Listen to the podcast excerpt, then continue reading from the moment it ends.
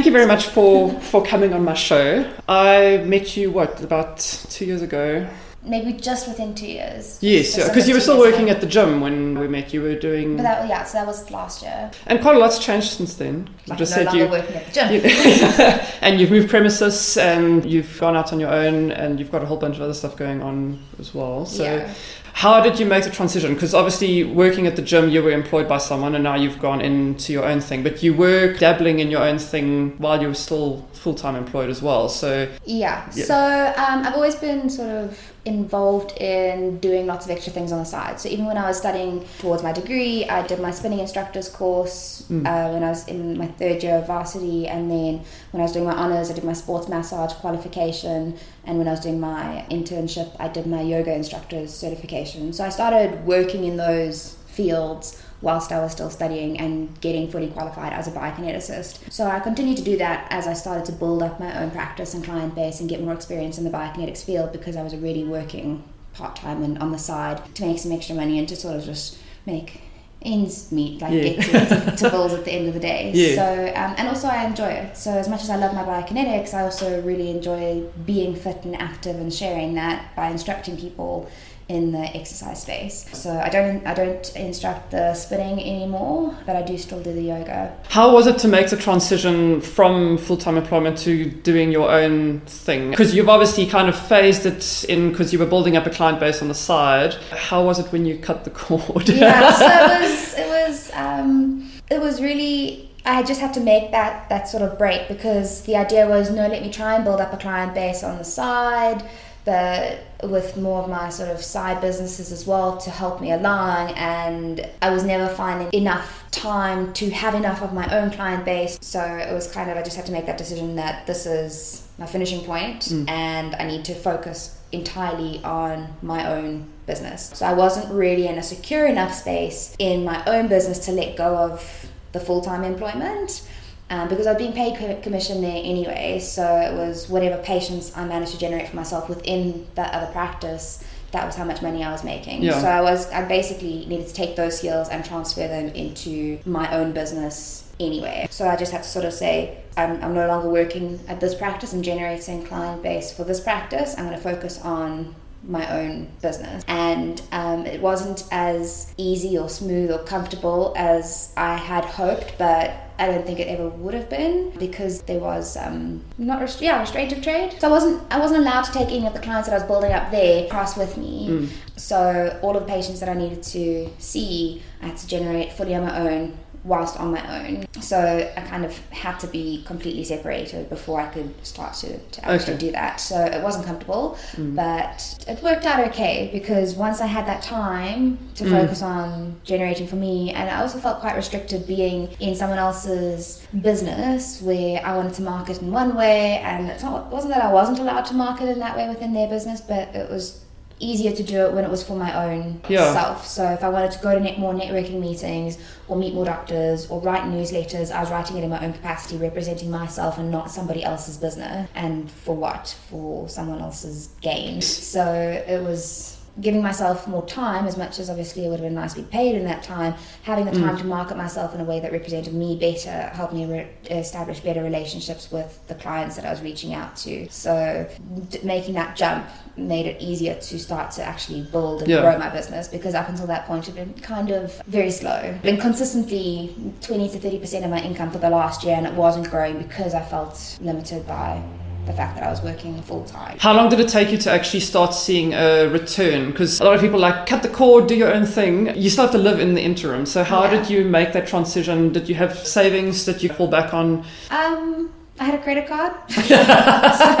So, to be to be straightforward. Yeah. So yeah, I had a I had a credit card. One of the reasons that I was I wanted to leave the other practice was because I wasn't making enough money, and Mm. I felt like I was putting in all this effort and spending so much time there, but not actually getting the clients. I felt because I felt restricted in the way I was able to market myself, but I couldn't necessarily get more clients because I was also in a gym setting where people don't really understand biokinetics very well. They think you're kind of just personal trainer or they Mm. underestimate how much it's going to cost because it's a medical field and they just see Yeah. oh you're in a gym why is it so expensive or they come to you for a once off but they never really stick it out whereas Mm. now my personal business it's people that know that they need bio, and Mm. so they come, they specifically come looking for you, um, or they've had a referral from a doctor. I've, I've kind of detracted on the point. Um, so how did you finance yourself as you as Yeah, you so transitioned? because in, in the in the recent months leading up to that point, I see a sort of decline in business, and I felt frustrated by the fact that half of my money wasn't coming to me; it was going towards someone else's business and expenses, and I Mm. had no control over how that was being spent and not being spent in like marketing towards building me up, for Yeah. example. So I felt restricted and limited. So within the first month or two, I was already matching what I'd been matching before because I Mm. wasn't taking home fifty percent; I was taking home hundred percent. So that I think made it a little bit easier as well. And then yeah, just to cover the extra expenses and stuff was um, a credit card.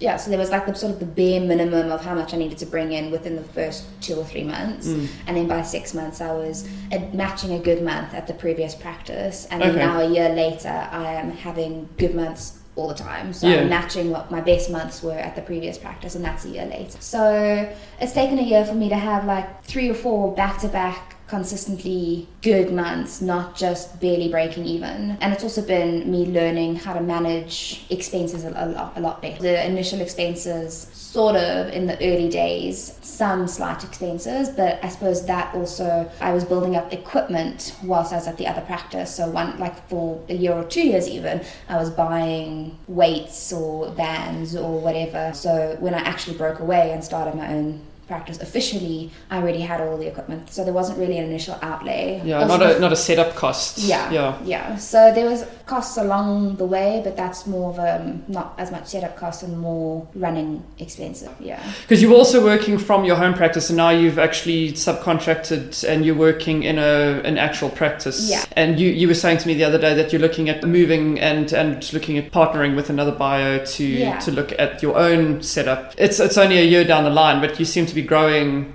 relatively quickly. I think the three years of frustration showed me how I felt a practice should be managed for me, and it's been a lot of putting systems in place that suit me. So, like where my um, admin and accounting and stuff is not that strong, and was sort of a frustration in the previous practice. Now I've and like bookings and stuff and manual booking systems and that sort of thing.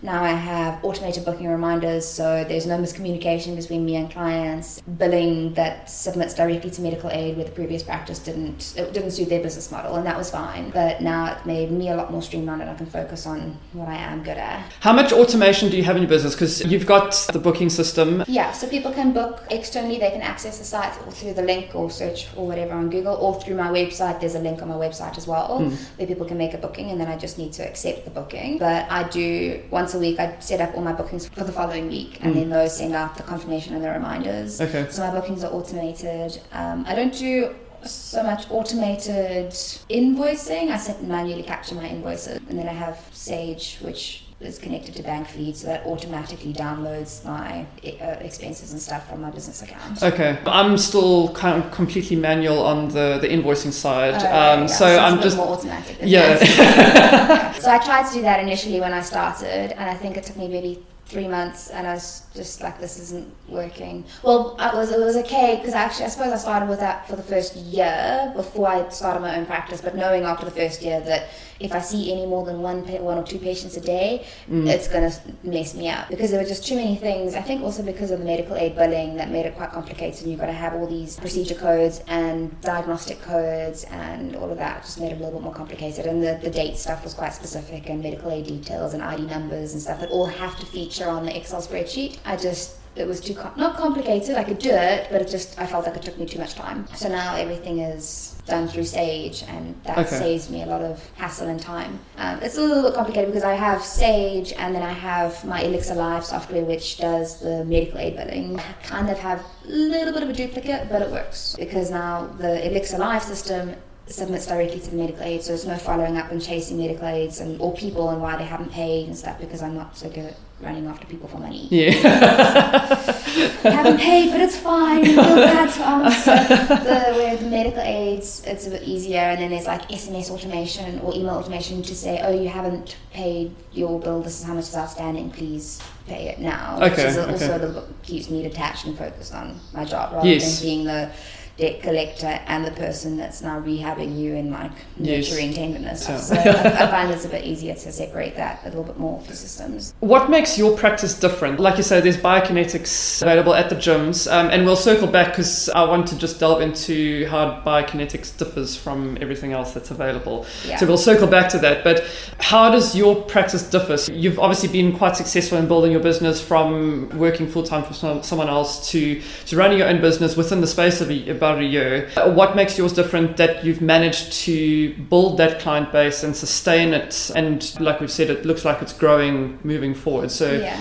how is yours different from other biokinetics practices? I think there's a couple different a couple different areas. So for me, I like to be quite holistic and I like to equip my patient with a with a homework program that they can use and be able to take care of themselves going forward. So they don't have to rely on me the whole time which is a limitation in my opportunity to make money Yes. but it's in the better interest of the, the client and the patient. And i also do my best to make sure that people understand their bodies. So the reason i got into the biokinetics field is because i think the human body is amazing. So i want people to have that deeper understanding of what's going on inside their bodies and be able to take their health into their own hands. So they know, oh, my back is sore, I should do a couple of these stretches, or my core must be problem at the moment because I'm not training it enough, and they can take their health into their own hands and, and actually fix themselves and Yes. not have to rely on everyone else the whole time. Whereas some other bios, similar to some other physios, they just allow people to rely on them all the time and they have to keep going back, and then the person is always at sort of the mercy of the other bio and they, they never get to be free and self-sustaining wellness. Do you think patients want that though?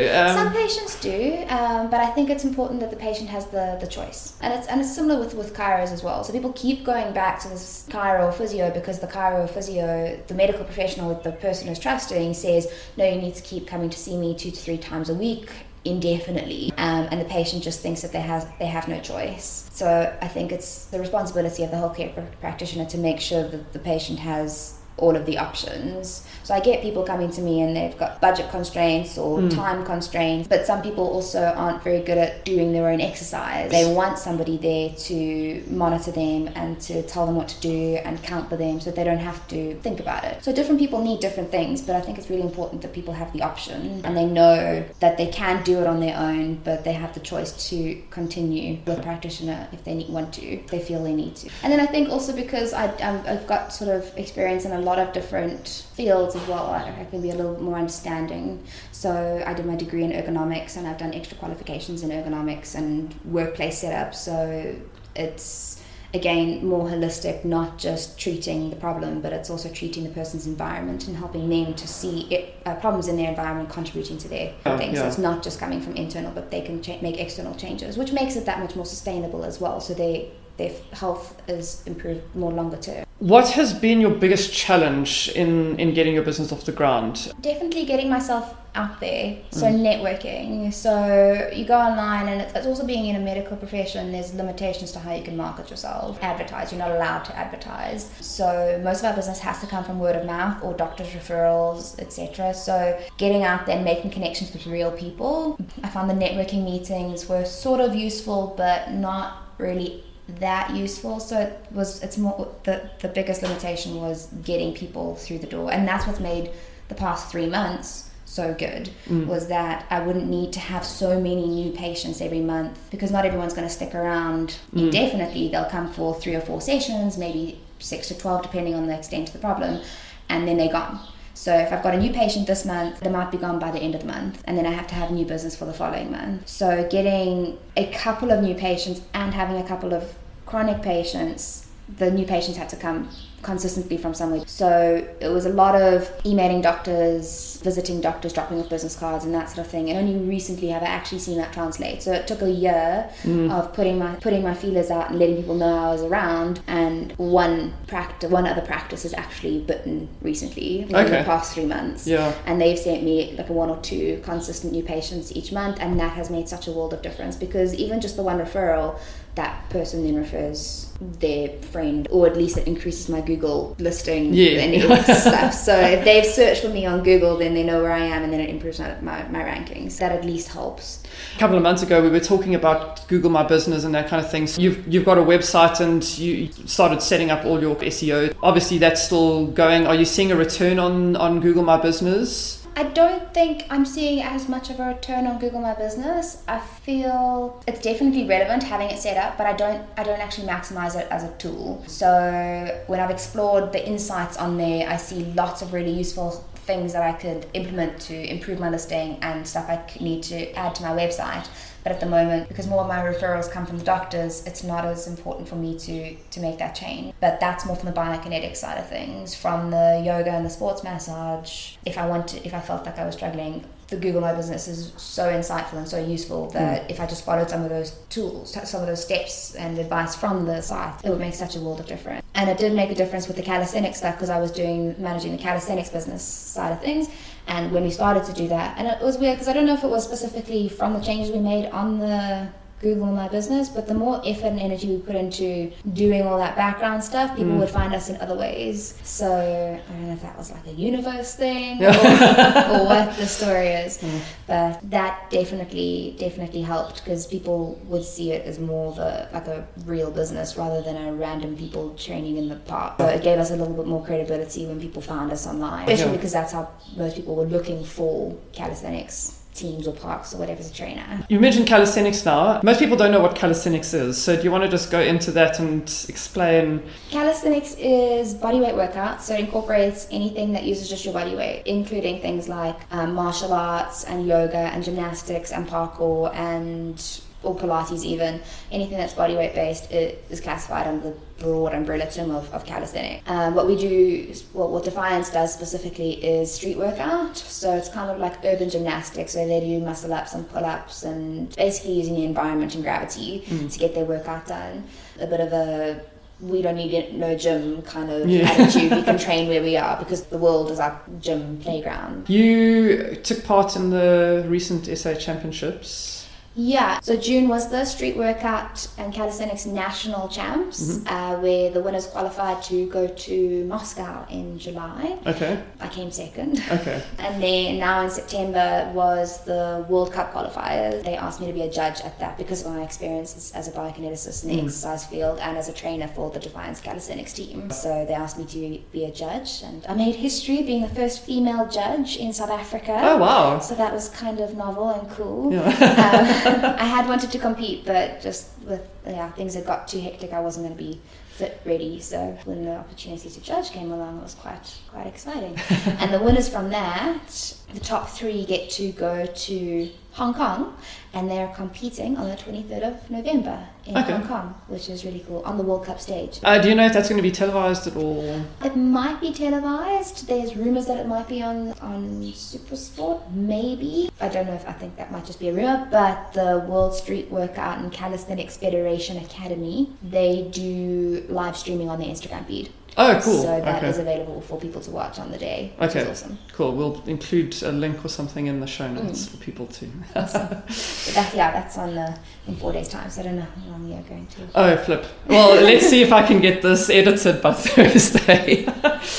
so, coming back to biokinetics, what is it? Because I think there's a lot of misconception. People don't really know what it is. People know chiro and they know yoga and they know personal trainers and physios, but bio, it's not necessarily a new thing, but there's kind of a bit of overlap between all of those fields. And I Yeah. think people don't really know exactly what a bio is. So, do you want to go into that a little bit? Yeah, so biokineticists fall within the health within the HPCSA, the Healthcare Professionals Council of South Africa. So we are registered medical professionals alongside physios, doctors, podiatrists, etc.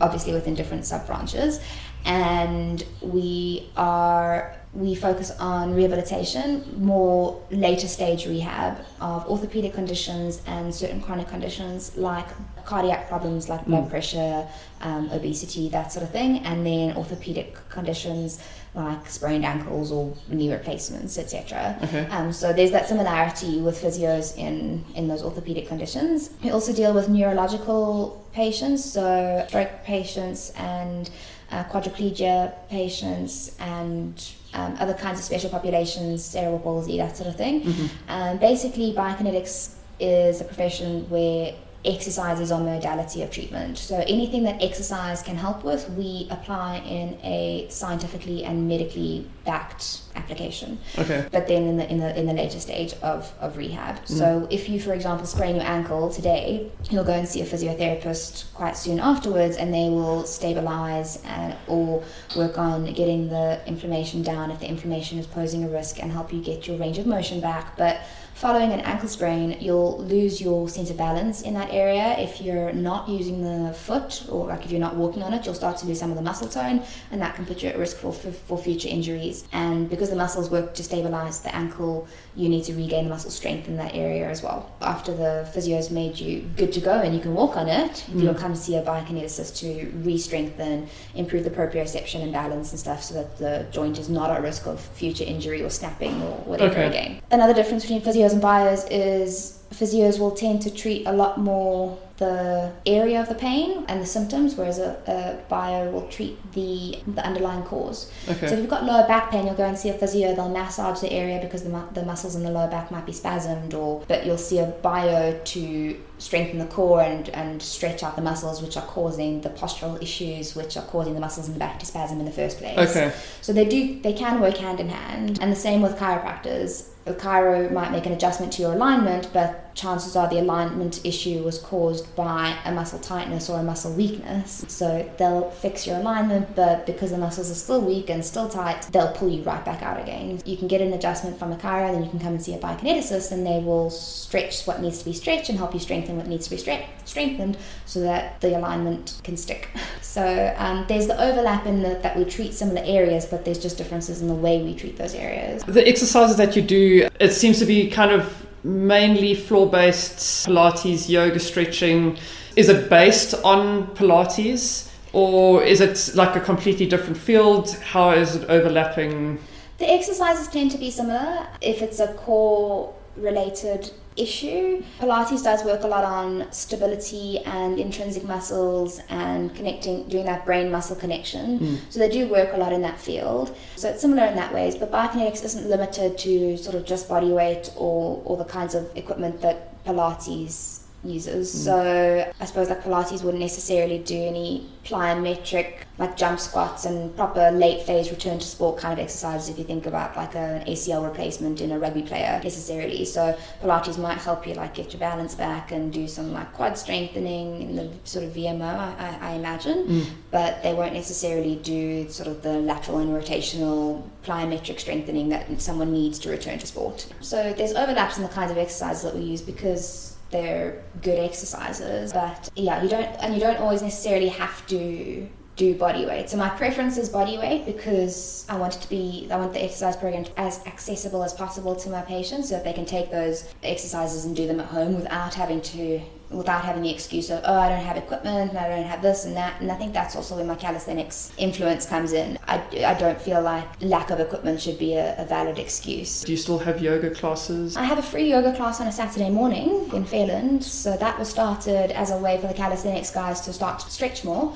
That that uh, sort of they still didn't want to stretch, so it's not none of them actually come to to my yoga classes. It ended up being more of a community engagement thing, which is really really cool. So random people walking through the park, seeing us doing yoga in the park, and then wanting to join and participate. So mm. it's my way to to give back mm. and to meet more people from the community because I think I feel community is important and people in our community are important and nurturing those relationships. And then it does also happen to be a nice way to market and reach out and get people to know me and know my name and stuff. Most of my yoga is postural based and injury prevention focused. Mm-hmm. So it's sort of beginners but still pretty challenging if you need a stretch like if you're a runner who's done regular yoga for example you can still get a benefit out of my classes Okay. but for the most part the people that attend my classes have like a knee niggle or bulging disc in their in their neck for example but it's been diagnosed it's been managed with medical treatment they just need the stretches and so i work on strengthening the back which tends to be a problem or stretching the back out and doing some core exercises and stuff that might be the cause of their underlying medical pathology What style of yoga do you do? it's based on hatha, but but it's actually I don't know biokinetics yoga. so where yoga tends to be sort of more single posture focused. Sometimes I include some sets and reps in the more Pilates style or mm. normal fitness yeah. style. Um, not too much, but just enough to make sure that like I really target into their lower traps, for example, or into their pelvic curl ups or whatever. Okay. So. There's a lot of yoga online, and me having done martial arts, um, you can learn karate online, you know, uh, but personally i don't like that route unless there's no other option because mm. it's always good to have somebody that knows what they're doing standing in front of you and correcting alignment because yeah. where you think you are straight you're actually completely yeah. unaligned what's your feeling on these because you've got a YouTube channel and you do a couple of exercise videos and that kind of thing as well. So obviously there, there is a place for it. How do you feel YouTube exercise videos fit into somebody's lifestyle, if, if you will. Yeah, I think it can be a good place to start, but it depends on what you're looking to achieve and also if you have any underlying issues. Mm. So, if you're self diagnosed, I think it's a very dangerous place to start. If you're looking for like medical help, you think, oh, i have got pain in my back, I must have a bulging disc, therefore I'll look up random exercising for bulging discs, and you could be making the problem worse because it's not actually a bulging disc and it's some other kind of degeneration through the spine and mm. bending in that way is going to make it more aggravated. So I think it can be dangerous, but I think if people are making the time to look after themselves, I think it's not the worst thing in the world because they're at least taking the time out to, to move more. I feel like that's one of our biggest problems as a, as a society at the moment, and one of the biggest causes to our issues is that people aren't moving. So I also get asked a lot about like CrossFit um, and whether I think it's a good or a bad thing. And I actually, yes, it can generate a lot of business for my field, but that's because people don't listen to their bodies or people just get gung ho, getting caught up in the in the frenzy. But the thing is, people go from not having exercise to doing stuff like that, and if they're doing it in a good environment, it's such an awesome way for them to get into exercise. Most of the time, they might not even stick it out, so they'll start exercising, realize it's a bit too intense, and five six times a week is a bit much for them to commit to, and then they'll sort of shift to doing normal gym. But now they've got a foundation of knowing what they can and can't do, and they've pushed themselves to a basic level of fitness, uh, and that's through the community support and having other people cheering you on and stuff. Mm. So I mm. think it's really, really positive gateway into exercise. But obviously, it's it's it can be a bit risky if the people that are instructing don't know what they're doing. But yeah, and the same, and then YouTube videos are the same. So for me, I use my YouTube videos as a as a refresher for people's exercise prescription mm-hmm. so that they remember what the exercise looks like and how they're supposed to do it and then also for some sort of tutorials like i've got one on a pelvic how to do a pelvic roll up mm-hmm. and that's because there's so many little nitty gritty things through the movement that if I just gave you your program and didn't explain to you how to do it, it's very easy to compensate and use and use the wrong muscles. I, that's how I use my YouTube videos specifically for my clients. So it's an online platform where they can access the videos whenever, wherever. And some of the stuff is cross patients. A lot of my patients need to know how to do the pelvic curl, and so I just direct them to the video. And then they've also got the links for future reference. So if six months down the line it crops up again, mm. they know that they've got a resource that they know applies to them. If somebody has not exercised or they've returned from injury, how would you suggest people enter back into a, an exercise regime because there's all kinds of information on the internet. I think the internet is our greatest blessing and, and biggest curse at the same yeah. time because there's just so much conflicting information on, on the net about, you know, you should be doing this and if you've had a previous back injury, you should be doing that. Obviously, if you're coming back from injury, you need to see a medical professional to get proper direction. But if you have, say, you used to be active and you've spent the last 10 years sitting watching Netflix and drinking beer, and you now want to get back into being more mobile, how would you suggest people get back into adding movement to their life? I think it depends on on what their experience was before because they might have been active before, but they might have been doing everything wrong anyway. So if they're not doing like a proper hip hinge, for example, and they're compensating with their back, 10 years down the line, now they've been sit, spending all this time sitting and they've got like loads of muscle tightness and the glutes are totally inhibited because they've been sitting on their bums the whole time, then when you try and get back into exercise, it's going to be more difficult to use the right muscles and the right things. But if you have an understanding of your body and how to do a proper hip hinge and what muscles are supposed to, or when you're supposed to feel which muscles working through what type of movements, then it's it's not as hectic. So if you don't know how to exercise properly, I would definitely recommend at least doing exercises with YouTube in a mirror at the mm. very least to see if your body position is matching what's going on on YouTube or Instagram or whatever. But obviously, a second set of eyes, an actual human being to mm. correct you and tell you how to feel why you're not getting it right would, would definitely be helpful. So, it's like one or two sessions with an exercise professional of some shape or form that definitely knows what they're doing because obviously there's lots of personal trainers out there that don't actually know what they're Yes. doing. Well, I was that was So going to be my next. on the level of- it depends on how, how reputable you want them to be and how much uh, I don't know. You pay a cheap designer, you pay an expensive designer, you're going to get different quality outcome. So it depends on how, how much you value your, your health.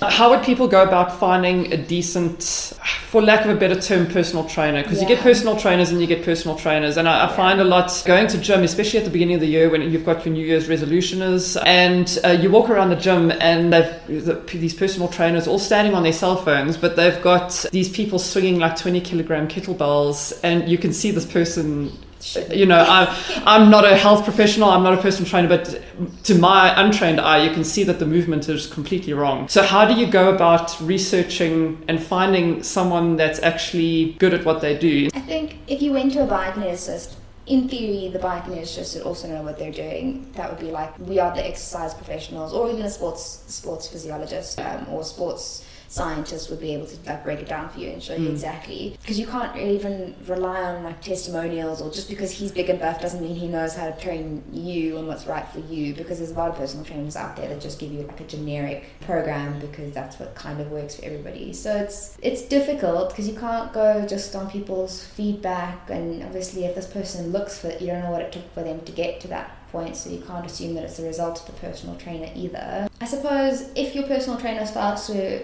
break movements down and uses relevant cues instead of just chucking you onto a random exercise and can't explain why they're making you do those exercises or can't break down how and which muscles you're supposed to be feeling, even if it's just generic, like, oh, you need to feel this in the back of your thighs, that's fine. They know mm. what muscles are supposed to be working in that movement. So I think they need to display some form of insight into the exercises and into the movement because otherwise people will just be doing whatever and that you you don't have to be qualified to do it too. Um, so yeah, I think that would so um, i am cognizant of your time we'll just end off with uh, five quick questions what does the first hour of your day look like if I start at five o'clock, uh, that starts with work. but um, yeah, I usually I start most of my days at six o'clock. Um, it's get up, shower, teeth, coffee, leave. Um, with clothes in between, of course. Um, and then yeah, I get to see my first client of the day, and they start with a warm up, and then I might train along with them, only because my current six o'clock is trying to get me to exercise with them. So fine, I guess I'll just do some abs may as well. But um, so on days where I don't have patients in the morning, I'll get up and have coffee and do accounting, open my Sage and check my banking. when do you take time to exercise yourself then and all the general self-care type yeah, of so because I, I, finish in a fairly early afternoon, I can train in the afternoon. But uh, about for the six months leading up to three months ago, when my mornings weren't that busy, I would see my 6 a.m. and then gym because my next patient would only be at like 9 or 10 in the morning. Or I would see my first patient at 7 a.m. So I would wake up at 5 and gym at half past 5 and be done by 6. And then shower and get ready for half an hour and then get to my admin prepping for my 7 o'clock. But yeah, I sort of fit it in around around my patients really and then weekends as well so i think weekends are a nice opportunity to be active i do my yoga class on a saturday morning and i might train or go for a run um, on a sunday morning and then yeah if the afternoons aren't too hot i'll get around to some exercise in the afternoons what do you do when you're not working or exercising or exercising So I like to watch TV, uh, Netflix. Um, I like to keep it as educational, and I suppose this goes across all the media that I that I consume. So I spend a lot of time on Facebook, Instagram, Pinterest, and sort of Netflix. Uh, when I'm on, when I'm watching Netflix, if I'm watching by myself, it'll be something industry related. So it'll be a documentary about dietary related things or exercise like there's one on Netflix at the moment about CrossFit that I'm meaning to watch. I like to keep it as educational but interesting as possible. Um, and then on Instagram, I'm following other physical therapists or exercise professionals or seeing just what's going on in the industry or relevant influencers within the field of exercise to know what my clients might be consuming as well. Facebook is more from a, a networking side of things, so I'm in touch with a lot of the community groups, the iHeart Northcliffe uh, Fairland, that sort of thing. And again, industry related events, the Women's Fit Night Out or the um, warrior races and that sort of thing tend to be the kind of pages that I follow. And so, yeah, Facebook, Instagram, Netflix, and Pinterest. Pinterest. Oh, yeah, Pinterest is more from a dietary.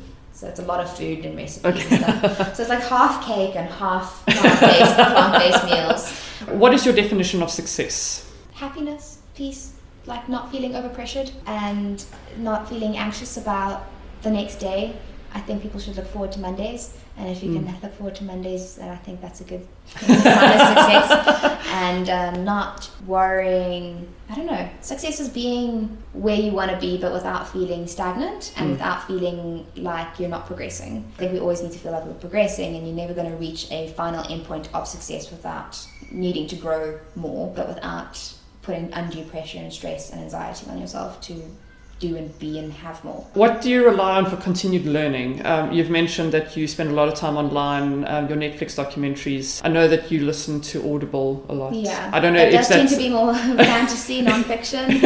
um, but every now and then I try to include something semi-educational, but it'll be also, I think, it's my Audible account's more leisure based. Okay. So it'll be like I recently listened to how, how does someone who's been found guilty prove themselves innocent okay. after they've been convicted of being guilty? Um, so that was really interesting, and that was more about what's going on in the world. Mm. I don't hmm. know.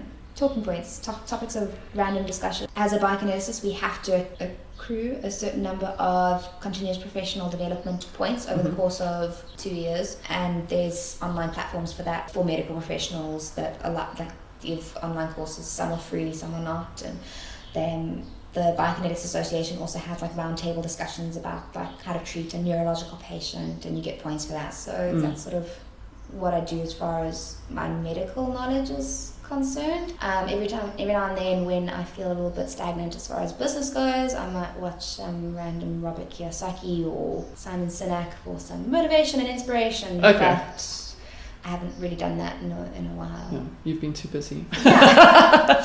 Which is not a good excuse. I feel like it's not something you should um, get complacent with. I feel like I had I, I, I learned a lot from those and now it's putting it into practice and I still know a lot more areas that I can put those that inf- that that advice into practice so I don't feel like I've maximized my full potential with what I've learned so far mm. yet. When I feel like I've maxed out, then I'll, I'll go back to building some business development stuff.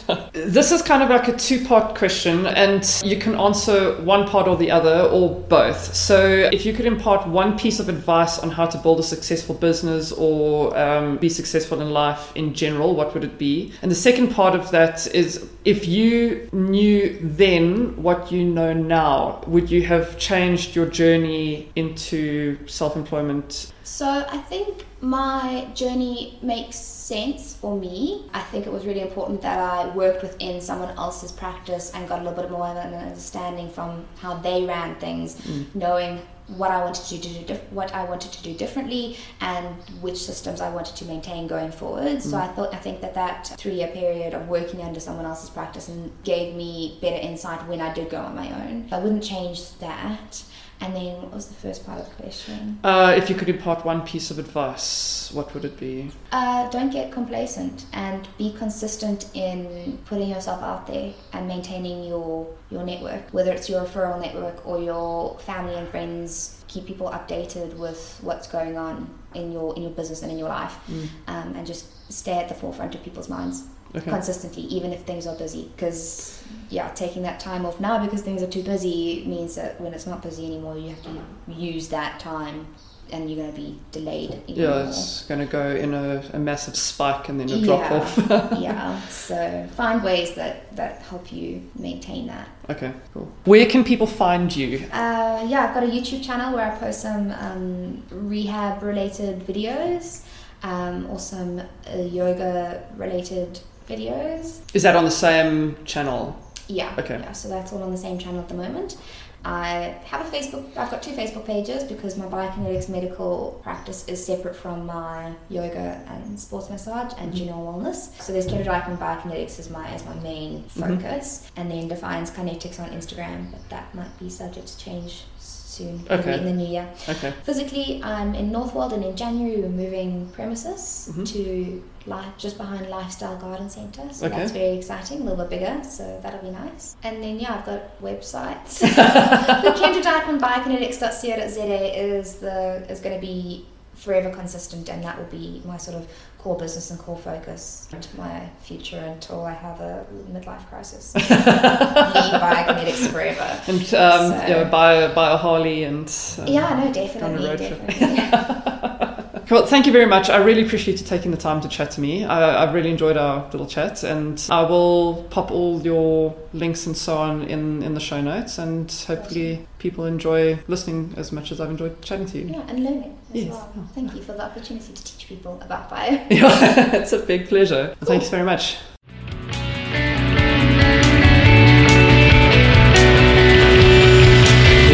Follow the Business of Podcast on my website, megamillist.com, or wherever you get your podcasts. Subscribe to the YouTube channel at Megamillist.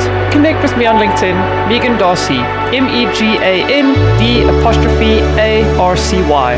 Chat soon.